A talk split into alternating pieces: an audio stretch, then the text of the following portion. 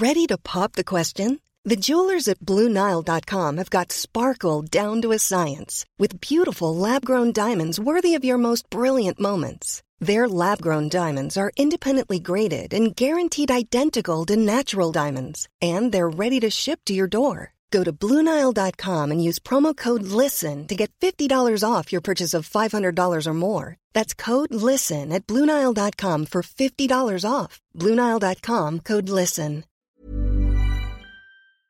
Michael Gove was chief whip, but I'm afraid on one occasion he got locked in the loo, which is a thing for which a whip would normally excoriate someone else rather than do himself. So, although I'm a very great admirer of the many talents of Mr. Michael Gove, which is I'm not, not, to say just to be I agree with him. I don't agree with him, and I, in general terms, a personal admirer of his. No, but I respect his ability. His ability is much more as a decision maker than as a whip. Indeed, I regarded him as an utterly, ineffably hopeless chief whip, a fact of which I think he himself eventually became aware.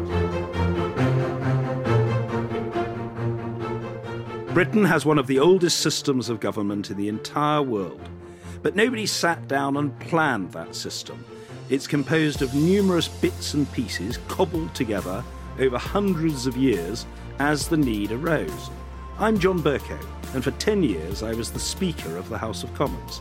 I've seen our system of government at its best and at its worst, and I'm fascinated by who gets to operate the levers of power and what people do with them. In this series, with the help of Deborah Frances-White, I'll be looking at different aspects of our modern democracy, how they began, how they work, and how much influence each of them has. And we'll try to answer the question where does power really come from? This is absolute power. Hello to all who are listening on Her Majesty's Internet. I'm sitting here with former Speaker of the House of Commons, John Bercow. Hello, John. Good morning to you, Deborah. Top of the morning. It's a delight. And and we are aware that people might be listening to this podcast at any hour of the day, Well, I very much hope so, or even of the night. uh, even of the night. Many people listen to podcasts while falling asleep. That's that's true. They they pick them up again later. What I'm saying is you're you're the cure for insomnia. Yes, that is not an altogether auspicious omen as one starts one's recording. the thought that as one starts to speak and the sentence progresses and you move into the next paragraph, people are losing the will to remain awake. This is profoundly depressing. If this is your idea of morale boosting, Deborah, I think it requires some practice and refinement. Well, listen, I was very offended when I found this out as well. When I asked people in my audience what uh, what they did while they listened to The Guilty Feminist, uh, some said fall asleep, and uh, another podcaster said to me, "No, no, no, this is not insulting, because you are intimately with them as they fall asleep, and, And is it the concept of the dulcet or mellifluous tone yes that has a soothing effect? Exactly. And and they finish the episode when they wake up, John. Right. But your voice is one that, you know, it's it's a reassuring voice. Thank you. It's a reassuring Ah, voice. and I'm starting to feel a little better. There you are. Um, now, John, this is your new podcast, Absolute Power, in which you, John Bercow, are going to be my guide, Deborah Frances-White, through all the weird and wonderful aspects of our modern, in heavy, ironic, inverted commas, democracy. Indeed. And even That's the aim. the democracy part is looking a little shakier. You could say that. And many do. But today on this episode, we are going to be talking about party whips. Now, some of our listeners may hear the word party and whip and have had a slightly more fun experience than what we're going to talk about today. The word whip, it sounds punitive. It sounds archaic. It sounds like it has a touch of the dominatrix about it. Indeed. Whiplash, dangerous. Whipped cream, delightful. So many connotations. John, in politics, what is a party whip? A party whip is an appointed individual responsible for the maintenance of party discipline and the effective organisation of his or her troops. The expression the whip as now applied to politics and for many decades and longer, is derived from its origins in hunting terminology.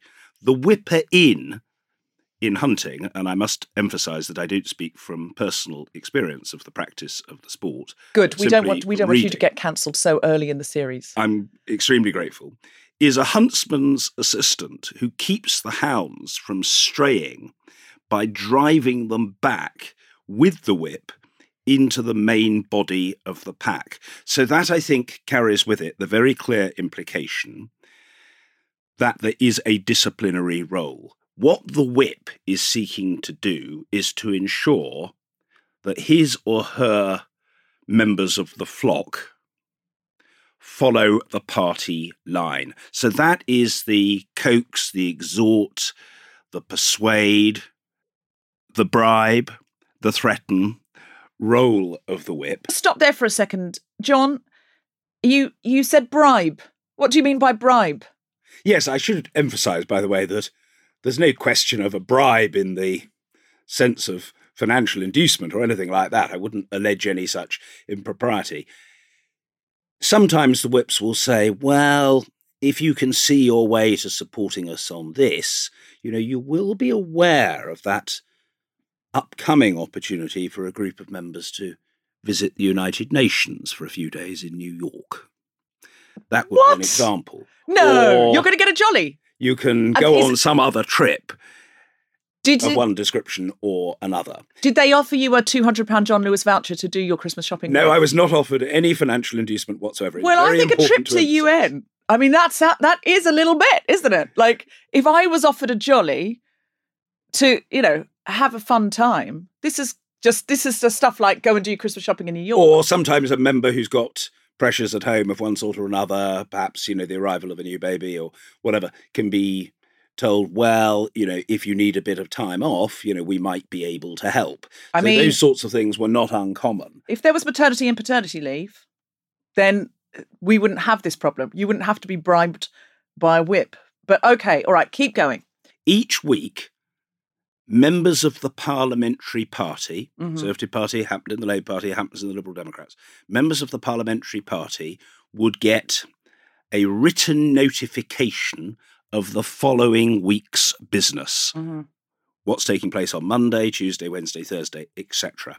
Something underlined once is what is called a one line whip, and that means that you are invited to attend, but you are not obliged to do so. Great. So there's no disciplinary sanction if you don't turn up. Okay, so it's number regarded as two. voluntary. Okay, number two two. line whip is you are encouraged to attend. Two line whips are comparatively uncommon. but it, would be see, it would you would be essential. it would be smiled upon. It would be smiled and upon the- if you were to and the so. prime minister or the or the leader of the opposition, depending on whether your party's in power, would look at you and go, "Oh, you've Well, you might get a brownie point for earnestness and commitment. Mm-hmm.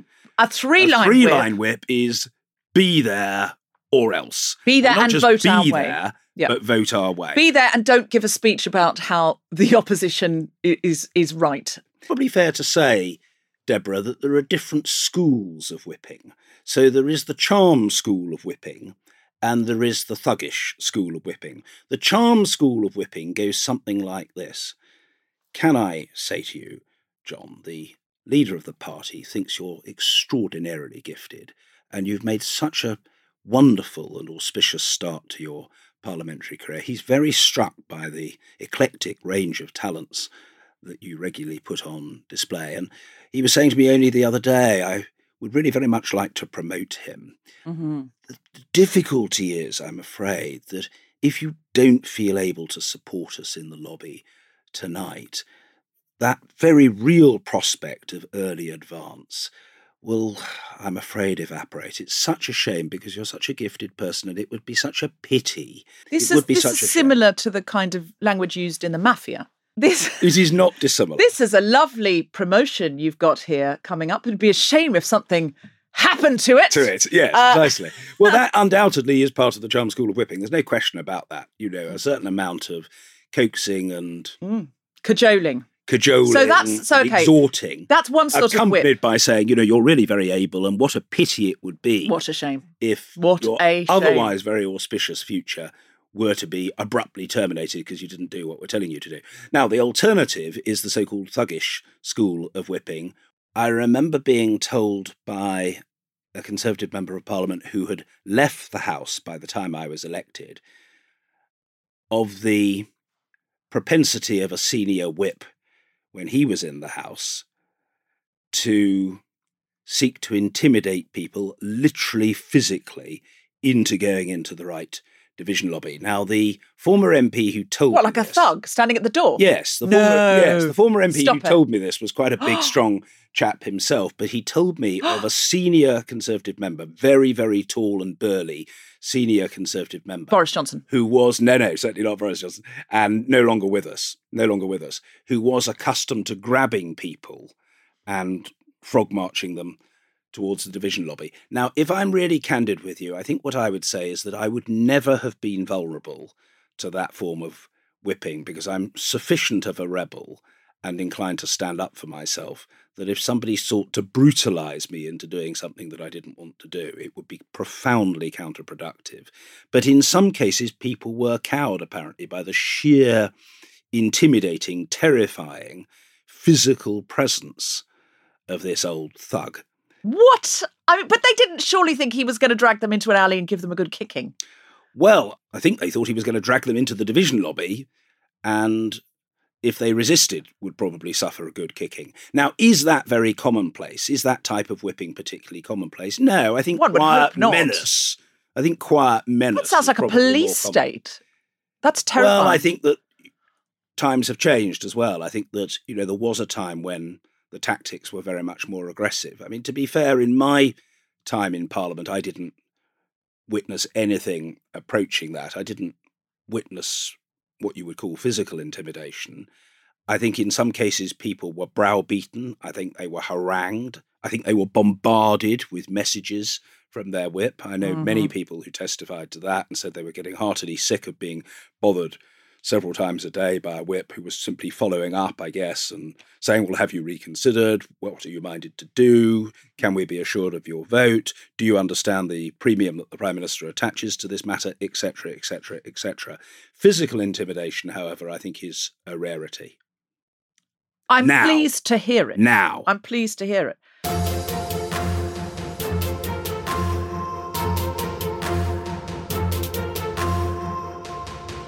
I myself, Deborah, over the years have been very critical of the whips. And as a Conservative MP, particularly in later years, I had a relationship with my whips characterised by trust and understanding. I didn't trust them, and they didn't understand me. but I should emphasise that in the modern British political system, there is a need for party discipline, for members to recognise that they're not there because of their own unique brilliance, but because they stood under a party banner, and that therefore it is not unreasonable for the whip on behalf of the leadership of the party to look to the member most of the time to vote with the party. That isn't itself, in my view, exceptionable or objectionable. It seems to me to be reasonable ultimately, a member has to decide on each issue how strongly he or she feels. The one thing in my experience that the whips abhor is a vacuum.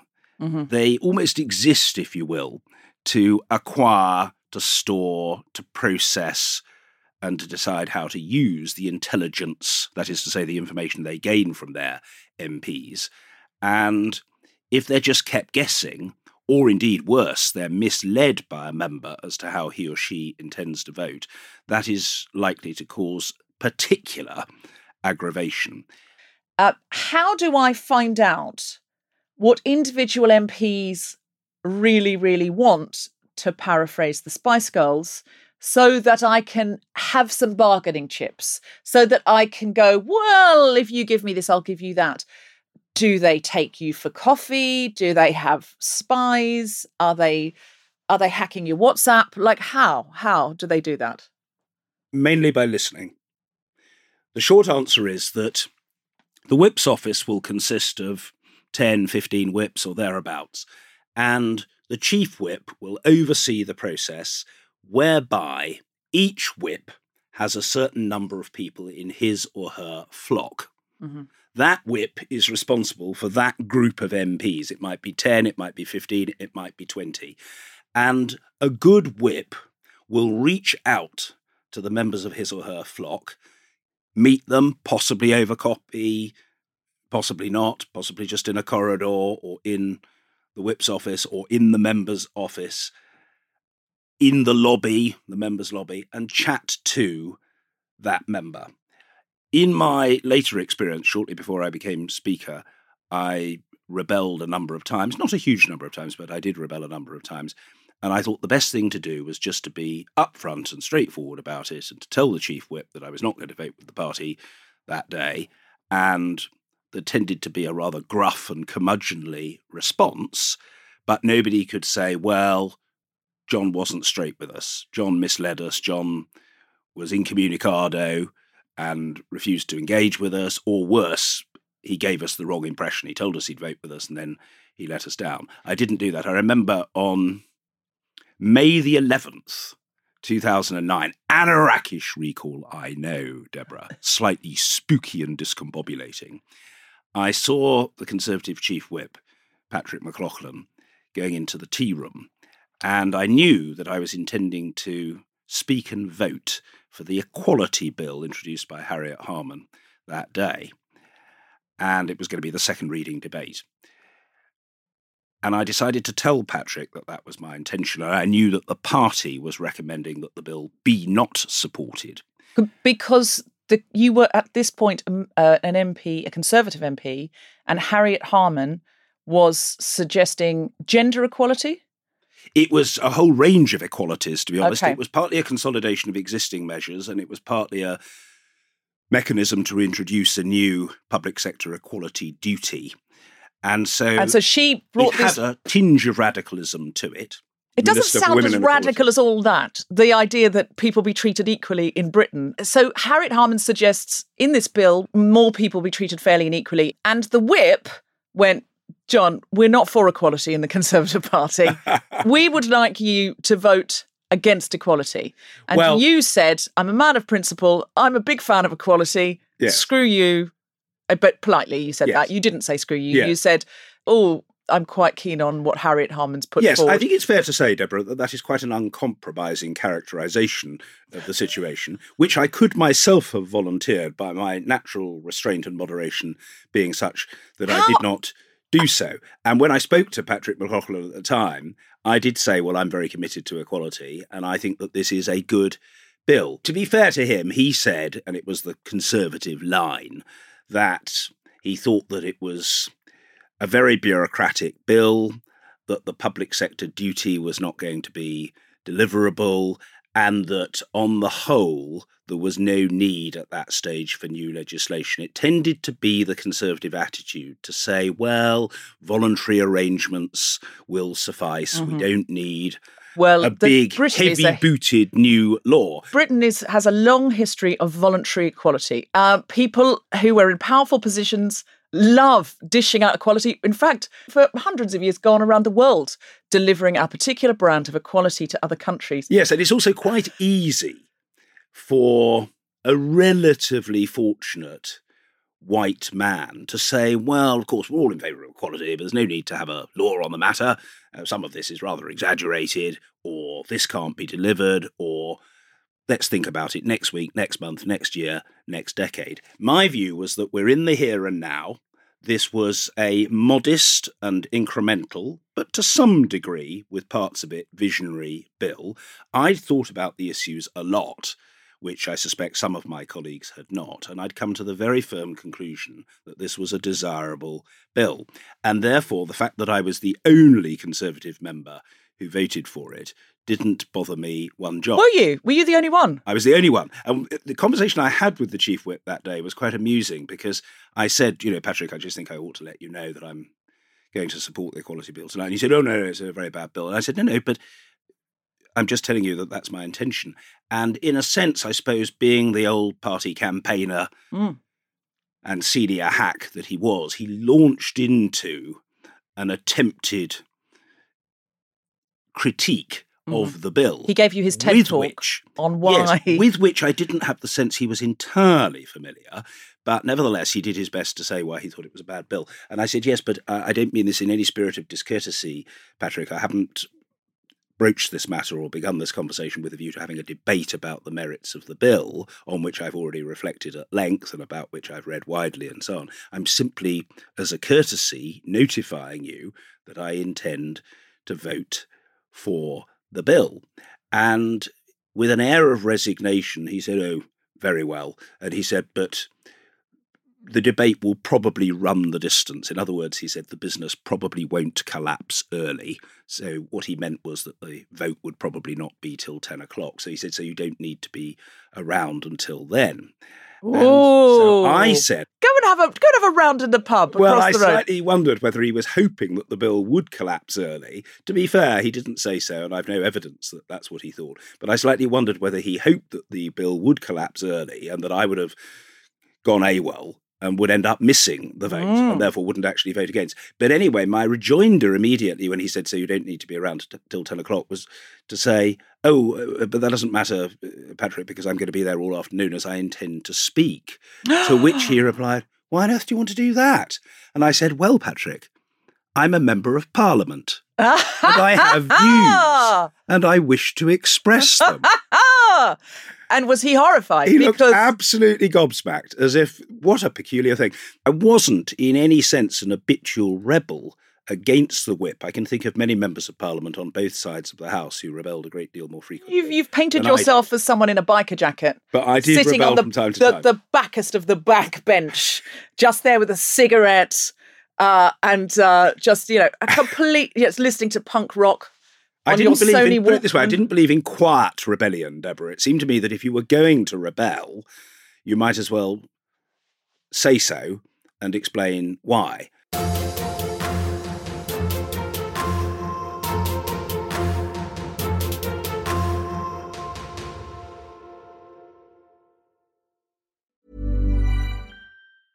Life is full of awesome what ifs, and some not so much, like unexpected medical costs. That's why United Healthcare provides Health Protector Guard fixed indemnity insurance plans to supplement your primary plan and help manage out of pocket costs. Learn more at uh1.com. There's never been a faster or easier way to start your weight loss journey than with PlushCare.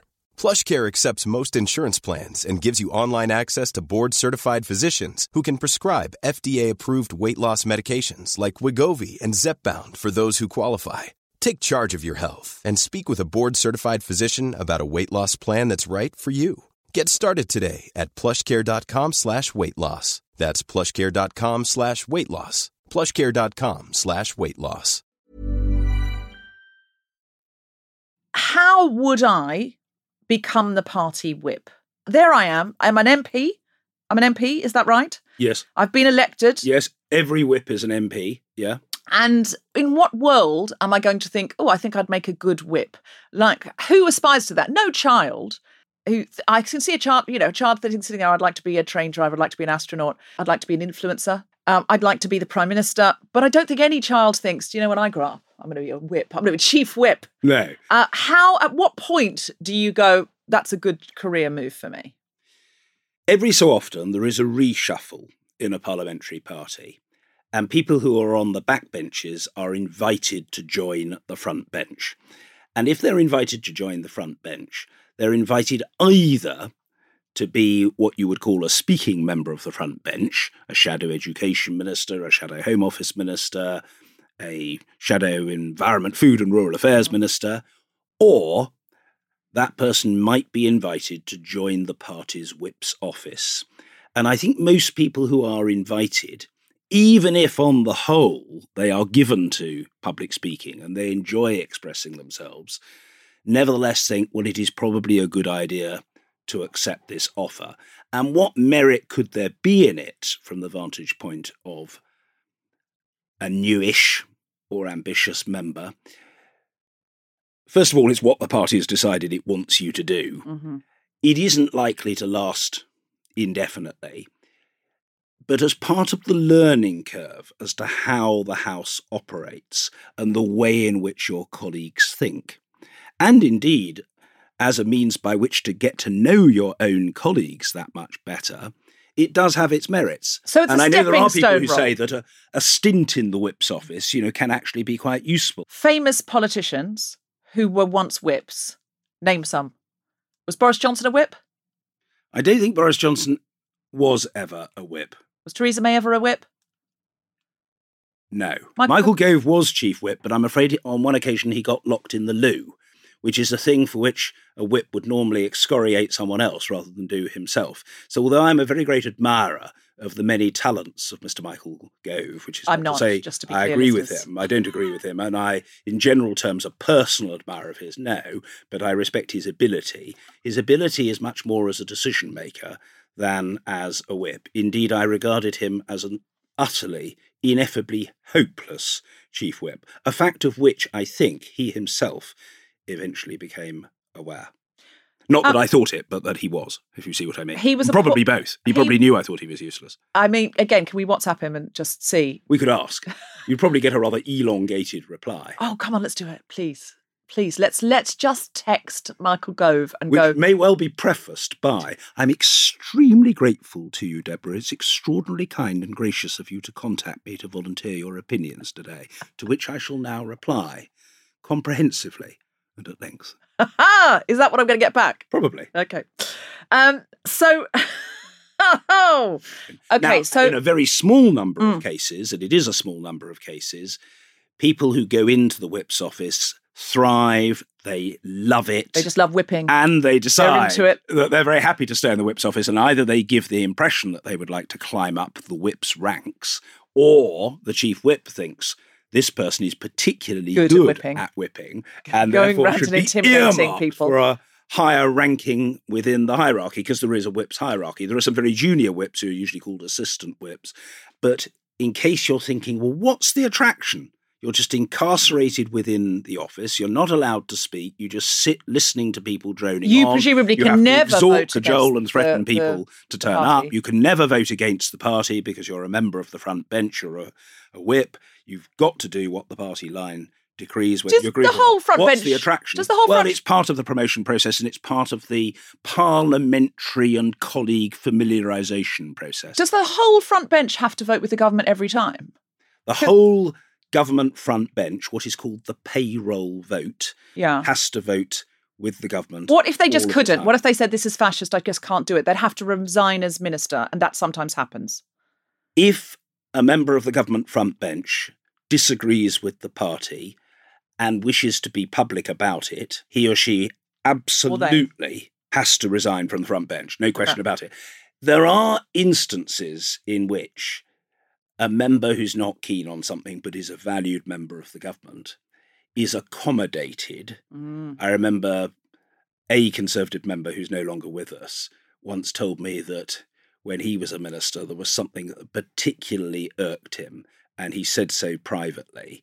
And he was given leave to be on a ministerial visit so that he John Lewis. to vote Yeah. for that particular policy. Christmas again. But Christmas that is June. quite rare. I mean, does that happen all the time? Is that sort of a regular accommodation? No, because of course, if it were, you know, people would constantly say, well, of course, in general terms, as a member of the government, I support the government, but I don't want to have to vote for this or for that or for the other. So those accommodations Mm-hmm. So you could abstain they're not the if norm. you felt very strongly. Well, Um, he, uh, probably not even abstain. uh, Certainly not abstain in a, a knowing and public way. You would be accommodated. You would be Mhm. told, "Well, look, go on a visit somewhere," and that's your reason for being absent. Right. So so we will you- send Are you, you somewhere. able to say, "I have abstained no. on a government vote"? Absolutely not. That would be regarded as an unpardonable sin. Can I say I find the whole thing pernicious that people now in I understand the history of people needing to turn up to vote. I understand the history of that, but uh, given we now have I don't know email, I'm going to suggest that my MP not being able to vote because he's on a you know a jaunt to Manchester or he's doing something or he's at the UN or something. That's that what is that? No, we everyone should vote on everything. That's the, the idea that you can well, be away and miss Deborah, the vote. you and I are progressives alike. We would dance round the mulberry bush in joyous appreciation of the merits of electronic voting. Mm-hmm. For my own part, I celebrated the idea of electronic voting, but the House is quite a small C conservative institution. And although there's always been a sizable minority of people, and I think it will grow with the inception of new intakes and younger members Young people. who want to vote electronically, there's a very large number of people who still value what I regard as this long winded, Mm. wasteful, and anachronistic method of voting called going through the division lobby and taking 15 minutes over the matter. That, to me, is not a very profitable. Mm. when Gen time. Z are MPs, they will be able to vote on Snapchat. Just Yeah. putting that out there. TikTok voting. TikTok voting. They're going to be able to do a dance, which implies which way they're going to vote. Um, do you think I would make a good whip, John? I don't want to sadden or spook you in any way, Deborah. And if it is an aspiration, then clearly we will have to have career development interviews on a regular basis. And I'll try to get to know you better and see whether there's some scope for redemption. My own personal view at the moment is that you Is have a, a remarkable litany of talents, of which the capacity to whip effectively is not one. Why? I Why? think Well, I think I could be very. you are persuasive. too much of a free spirit yourself, Mm. and therefore you would immediately understand the objection to taking the party line that was proffered to you. Mm. In other words, I suppose what I'm saying is I think that you would be a bit of a softy. Oh, do you think I'd be a pushover? Well, I'm not sure that I would want to use such a disobliging or pejorative term, but I think you might be more inclined to give the rebel the benefit of the doubt. And there would, I be would, a I danger of you joining the rebellion Oh, rather yeah. than snuffing it out. No, you're absolutely right. So, I would say vote with your conscience. I see. So I, I'm trying to let you down gently, Deborah. I think you've got an enormous range of gifts. So, do oh, I think you'd be a good whip? No. Do I think that you would be a very good, free-spirited pain in the neck to a parliamentary party? Oh, of that I have. are you accusing doubt. me of being Philip Davies? Because I will not stand for that. Uh, no, I would say that you would be the feminist the Philip Davies. feminist the feminist Philip Davies. of the oh honourable my gentleman, the member for Shipley. The Yes. most oxy of the oxymorons.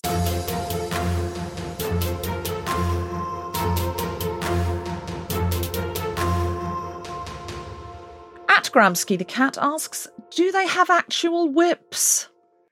I didn't witness any. That is to say, I didn't see any or feel any at any stage.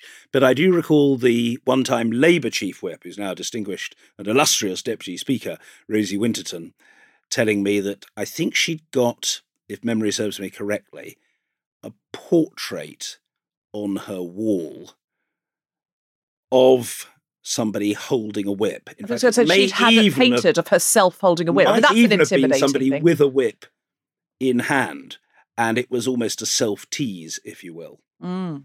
But did I myself otherwise witness whips being disported? As it Still were. worse, used. If I No. if I were a whip, I would go and have a long uh, pho- photography session in a studio where I would dress like a dominatrix, like a sort of Catwoman dominatrix, and I would have lots of different poses, and then I would display a, a large, like life size portrait behind my desk. Yeah. I feel that's all I'd need then, Yes, and it would sort of add a frisson.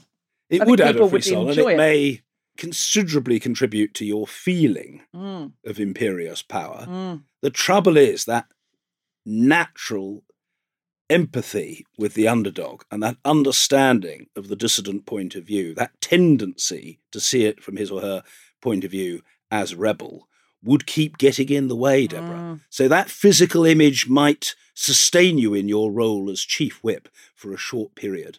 But ultimately, I've got an awful feeling you'd not only not discourage the breach of the whip, you might even commit the ultimate sin as chief whip of rebelling yourself, and then your career as chief whip, and all the physical appurtenances of office and the portrait and so on would almost literally go up in smoke. Makes that would a be a story, sad though. demise. I think it makes a great film. And you could write a book about it. Yeah. well. How does knowing about the whip help somebody who is a grassroots activist or someone who wants to get more involved in democracy? Knowledge of the whip isn't that widespread, I would say, at the grassroots level, because it is very much a parliamentary phenomenon. If I were to muse on the matter for a moment, I suppose I would say that the subject of the whip will tend to occur to someone who, having seen publicity about a controversial vote, is minded to contact the local member of parliament either to press the claims of loyal adherence to the party line, or perhaps more likely to say, please be bold, please be brave, mm. please be different. Did please anyone, stand up for what you believe and what I believe and don't go along with this. Did anyone contact you when you voted for uh, gay couples being able to adopt children, which was against the whip, unbelievably, of your constituents contact you and say, could you please vote? Uh, f- could you please vote for this? I got a few approaches afterwards. There wasn't much discussion about it beforehand because I don't think there was any great awareness of the imminent vote, so far as my constituents were concerned. But I got a few approaches afterwards, and it was on a very small scale, and it was a mixture. I got several saying, What a disgrace. You haven't done the right thing. Oh. You have I was imagining got the wrong mail. stance on the issue, and you've been disloyal to the leader as well. So is this, was, this playing was, on both your houses, so to speak. This was a uh, a bill saying that gay people should be allowed to adopt that gay children. couples should gay... be allowed jointly to adopt children, okay. and not just gay couples, but heterosexual unmarried couples. And was this when Labour was in power? This was in 2002 when Labour was still in power, and the Conservative members of Parliament were instructed to vote against that provision. And I decided to resign from the shadow cabinet and to speak in the debate and to vote in favour of the right of gay because you had to couples because you, you were a minister heterosexual unmarried couples as well. I was a shadow minister at the time. I stood back from the front bench. I resigned and said I was going to follow my own conscience. So I got some critical letters from people saying either you're wrong on the issue or you've been disloyal or both. But I did get a sprinkling of letters from people around the country saying, "Well done, you." You've taken mm. a progressive stance. You're right. It's always easy to be the person who just says me too and goes with the flow and does what the crowd stipulates. And you've actually been bold and you've stood up for yourself. The numbers involved tend to be relatively small. In other words, if you're asking me, did I get a huge volley of correspondence on the subject? No. And you can't please everybody. And I remember actually that when on a free vote on the age of consent a couple of years earlier, I voted for an equal age of consent, that I got a flurry of hostile letters from people who, I have to say, were deeply homophobic. Um, so, finally, John, where would you put the whip in terms of influence in British politics? Where do they sit on the scale from basically irrelevant to absolute power? I would say that they are somewhere between 70 and 80% effective in getting their way. But at the risk of providing a rather serious answer to your question, it is a matter of recorded fact that the incidence of intra party rebellion against the whip is much greater now than it was decades ago. In other words, you sometimes hear people say, well, of course, in the good old days, in the golden era, you had these wonderful, free thinking, independent minded members of parliament, usually of private means, who weren't influenced by considerations of ambition or even particularly of party loyalty, but were motivated by a desire only to do the right thing and to speak and vote as their judgment decreed. That, frankly, is a myth. There was an era in which there were huge numbers of independently wealthy MPs who weren't particularly ambitious, but A, a lot of the time they didn't turn up, and B, when they did, they overwhelmingly voted with the party. The evidence also is that in the 1950s, there were whole sessions of parliament in which nobody voted against the whip. Mm. And the reality is that since the 70s, the incidence of rebellion against the whip has greatly increased. New MPs thinking for themselves, doing as they willed, ignoring the instructions of their elders and betters, Perish the thought, but they did. You have been listening to Absolute Power with me, Deborah Frances-White. And me, John Bercow. Recording facilities were provided by Spiritland, and the music was by Hannah Ledwidge. The producers for The Spontaneity Shop were Ned Sedgwick and Tom Salinsky. Absolute Power is part of the ACAST Creator Network and the House of the Guilty Feminist. For more information about this and other episodes, visit absolutepowerpodcast.com.